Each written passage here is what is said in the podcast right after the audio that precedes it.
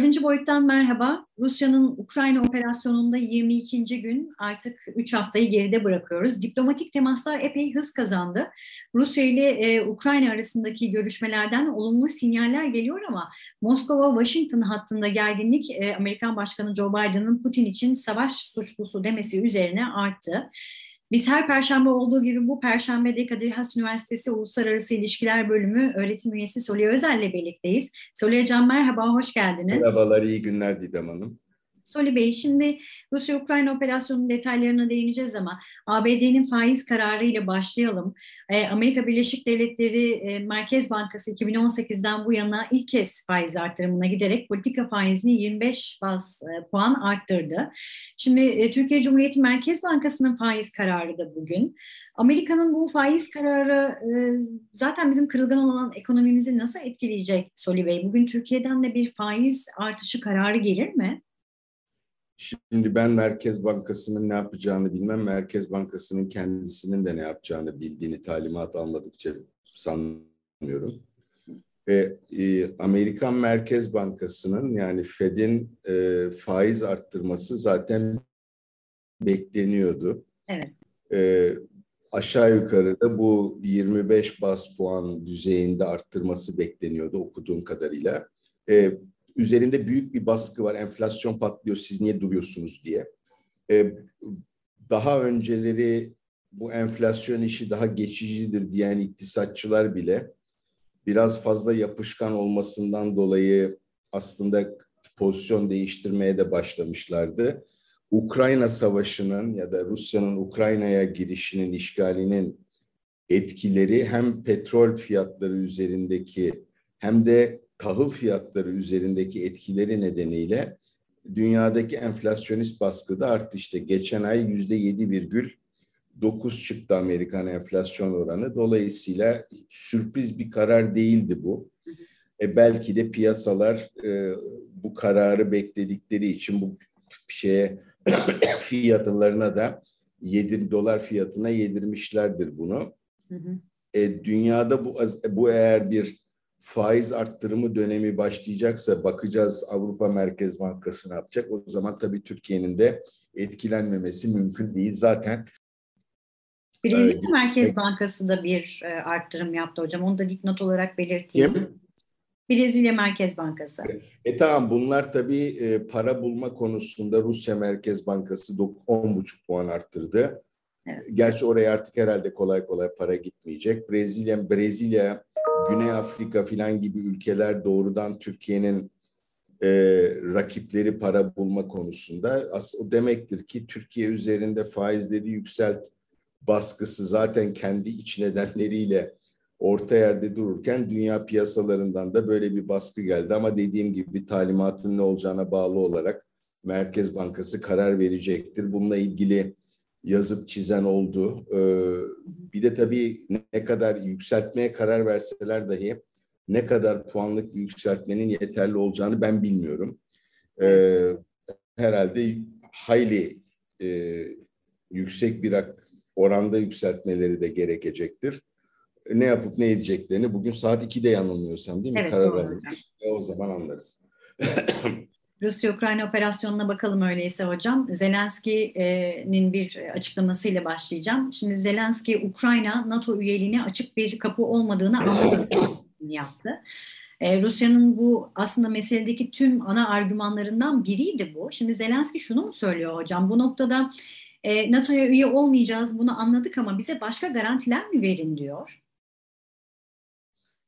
Ee, tabii bir, tek, bir takım güvenlik garantileri istiyor ama o güvenlik garantilerinin üzerlerine yazılan e, kağıt kadar da değerinin olmadığı bu 94'teki Budapeşte mutabakatına evet. Rusların uymamasından zaten anlaşıldı. Bence Zelenski e, Rusların blöfünü görüyor. Madem ki NATO meselesiydi, tamam ben NATO'ya girmeyeceğim. Bakalım şimdi ne yapacaksın diyor. Yani bir ülke NATO'ya girecek diye taş üstünde taş bırakmamak idiyse cevabı bunun. Peki ben girmeyeceğim. NATO'da evet Ukrayna üye olmayacak diye açıklama yaparsa bu iş bitmeyecek. Çünkü mesele NATO genişlemesine verilen bir tepki değil. O nedenle e, Rusların da buna Aa, tamam ne iyi filan diye cevap vereceklerini beklemiyorum. Ben ikiye bölündü tabii artık yavaş yavaş yorumlar. Ben bu işin e, Zelenski düşürülene kadar Ruslar tarafından devam ettirilmek isteneceğini sanıyorum. Peki, Zelenski'nin e, Kanada parlamentosunda yaptığı bir konuşma var. Oraya da değinmek istiyorum. Maalesef yaptırımlar savaşın sonunu getirmedi diye konuştu. Şimdi yaptırımlar istenilen etkiyi yaratmadı mı Soli Bey? En azından şöyle kısa vadede bu yaptırım savaşından Rusya galip geldi, e, Rusya galip çıktı denilebilir mi? Hanım, e, bu işler bir gün akşam karar verdim, sabah Rusya çöktü gibi işler değil yani şimdi Zelenski yapması gerekeni yapıyor. Evet. Rusya'nın blöfünü görüyor. Kanada'da gidiyor yaptırım işte bir sürü laf ettiniz de hani yaptırımla bu iş bitmiyor diyor. Ee, sonuçları daha uzun zamana yayılacak olan bir tercihle ilgili olarak acil e, sonuç alınmadığı için şikayetçi oluyor. Çünkü asıl derdi bütün Ukraynalıların asıl derdi Batılıların ya da NATO'nun da asla yaklaş yanaşmak istemediği şey bir e, uçuşa kapalı alan yaratılması yani. Bu çünkü doğrudan doğruya NATO ile e, Rus Hava Kuvvetleri'ni karşı karşıya getirecek bir şeydir ve ondan sonra savaşın nereye kadar genişleyeceği bilinmez. Zelenski yapması gerekeni yapıyor. Cevap almayacağını ya da sonuç almayacağını da muhtemelen biliyor. Ama bunları da yapmak zorunda. Onun ötesinde bir şey düşünmemek lazım. Ben yaptırımların da e, daha uzun vadede daha da ciddi hasar vereceğini düşünüyorum. Ama yavaş yavaş can acıtmaya da başlamış olduğu kanaatindeyim. Öyle anlıyorum okuduklarımdan. Evet. Peki Soli Hocam, şimdi ABD ve batılı ülkeler enerjide bu Rusya'ya bağımlılığı e, azaltabilmek adına alternatifler aramaya başladılar. Geçen haftalarda da konuşmuştuk sizinle. Amerika ile Venezuela arasında böyle bir e, göz kırpma oldu. oldu. Şimdi Boris Johnson da Körfez turuna çıktı. E, zengin, e, petrol zengini olan Suudi Arabistan ve Birleşik Arap Emirlikleri'ni ziyaret etti. Ama bu noktada ana muhalefetten bir e, tepki geldi. Diktatör, diktatör dolaşıp yalvarıyorsun. Bu bir enerji stratejisi değil dedi İşçi Partisi. Şimdi e, gaz ve petrol çıkmazı nasıl çözülecek Soli Hocam? Rusya'ya olan bağımlılık istenilen ölçüde e, özellikle Avrupa açısından mümkün mü? Şimdi benim anladığım Rusya'ya olan bağımlılık meselesi özellikle Avrupa'da gaz konusunda e, baskın. E, bu kriz sırasındaki ilginç bir durum. Birleşik Arap Emirlikleri ve Suudi Arabistanlıların Suudi Arabistan'ın fiili yöneticilerinin Başkan Biden'ın telefonuna çıkmamalarıydı ki sanıyorum geçtiğimiz 80 yıl içinde herhalde böyle bir şey ya da 75 yıl içinde böyle bir şey yaşanmamıştır. Ee, herkes şimdi elindeki kozları kullanarak kendisine daha iyi bir pozisyon ayarlamaya çalışıyor. Suudi Arabistan Veliaht Prensi'nin derdi e, Başkan Biden tarafından kale alınmaktır ve e, onu görene kadar da Rusya ile imzalamış olduğu ya da Rusya ile yapmış olduğu anlaşmadan da vazgeçecek gibi gözükmüyor. E, şu, şu anda hemen e, Avrupa'nın Rus gazına bağımlılığının bitmesi söz konusu olmaz. Ancak önümüzdeki yıl için bir kere e, yaz ayları gelip de zaten gaz talebi çok ciddi ölçüde düştüğünde Avrupalılar da gelecek sene için ne yapacaklarına bakacaklar. Evet. Ki o da işte bu Türkiye'ye yönelik e, ziyaretçi trafiğinin artmasındaki önemli unsurlardan birinin e, birine de işaret ediyor. O da e, Doğu Akdeniz gazı, İsrail'den çıkan Doğu Akdeniz gazı ve Mısır'dan çıkan Doğu Akdeniz gazı kıymete bindi. Hı hı. O nedenle de e, şu anda en kısa zamanda Türkiye üzerinden gitmesi en ucuz da olacağından e, Türkiye'nin bu gaz Türkiye'de buna tabii çok meraklı İsrail Cumhurbaşkanı ile yapılan görüşmelerde anladığım kadarıyla en çok da bu gaz meselesi üzerinde duruldu.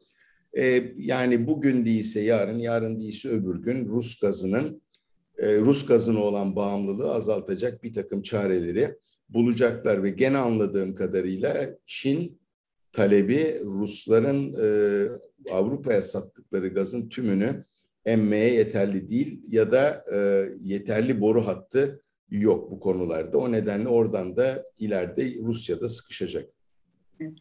Peki Söyle Hocam şimdi bir yandan müzakereler devam ediyor. Şimdi barış için yeni modelleri konuşmaya başladık. İşte karşılıklı öneriler var. Ee, Ukrayna'nın tarafsızlığı konusunda İsveç ve Avustralya modelleri konuşuluyor. Ama siz de az önce söylediniz yani bu noktada akıllara şu geliyor. Budapeşte e, memorandumu e, yani e, bu noktada yani geldiğimiz noktada e, Kiev'e Kiev'e verilmiş sözler vardı nükleer silahlardan vazgeçilme kararı ile.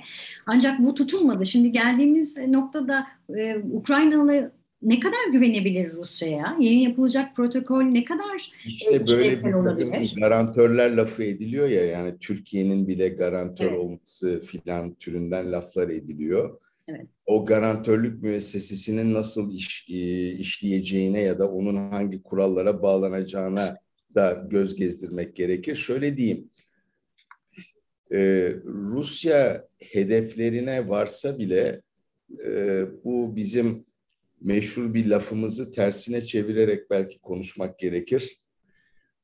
Mağlup sayılır bu yolda galip gibi bir durum çıkacak ortaya. Çok ağır hasar görmüş olacak. Evet. Yaptırımlar öyle kolay kolay kalkmayacak. Bütün bunların ışığında muhtemelen Rusya'nın daha saldırgan olması ya da Ukrayna ile bir anlaşma yapıldıktan sonra yeniden benzer bir operasyonu yapması için gerekli güce ulaşması epeyce bir zaman alacak. Üstelik de e, Rus kamuoyu ki ben e, dün yüzde 58'miş destek savaşa. Böylesine bir kara propaganda ortamında yüzde 58'in ben açıkçası çok düşük bir rakam oran olduğunu düşündüm kendi hesabıma. E, cenazeler gelmeye başladıkça bu oranın da daha hızlı şekilde düşeceğinden de korkarım. Ya korkarım değil, düşeceğini de sanıyorum. O nedenle e, büyük devletlerin garantörlüğüyle, Türkiye gibi de bir ülkenin garantörlüğüyle varılacak olan bir anlaşma, eğer öyle bir anlaşmaya varılırsa herhalde Budapeşte mutabakatından daha kalıcı bir sonuç yaratır diye ümit ediyorum. Peki. Söyle Bey çok çok teşekkür ediyoruz bu haftaki Ben teşekkür ederim Didem Hanım. İyi günler. Üniversitesi Üniversitesi Uluslararası İlişkiler Bölümü öğretim üyesi Soli Özel, dördüncü boyutta Rusya-Ukrayna operasyonunun 22. gününü değerlendirdi. Haftaya Perşembe görüşmek dileğiyle.